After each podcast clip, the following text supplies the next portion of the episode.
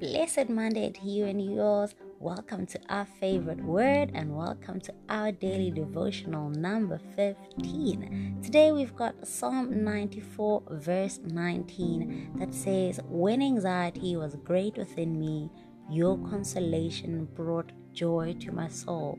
I'm going to repeat it again. When anxiety was great within me, your consolation brought joy to my soul. That is Psalm 94, verse 19. And accompanying that amazing scripture, we have got Tony Dungy who says, I have said all along that God is in control. I hope that you can remember that today when things are not going the way you want them to, when things are being a little hazy and it seems like you are not in control. I hope you remember that He he is in control. He who watches over Israel, he who does not sleep nor slumber, is in control. He's got this.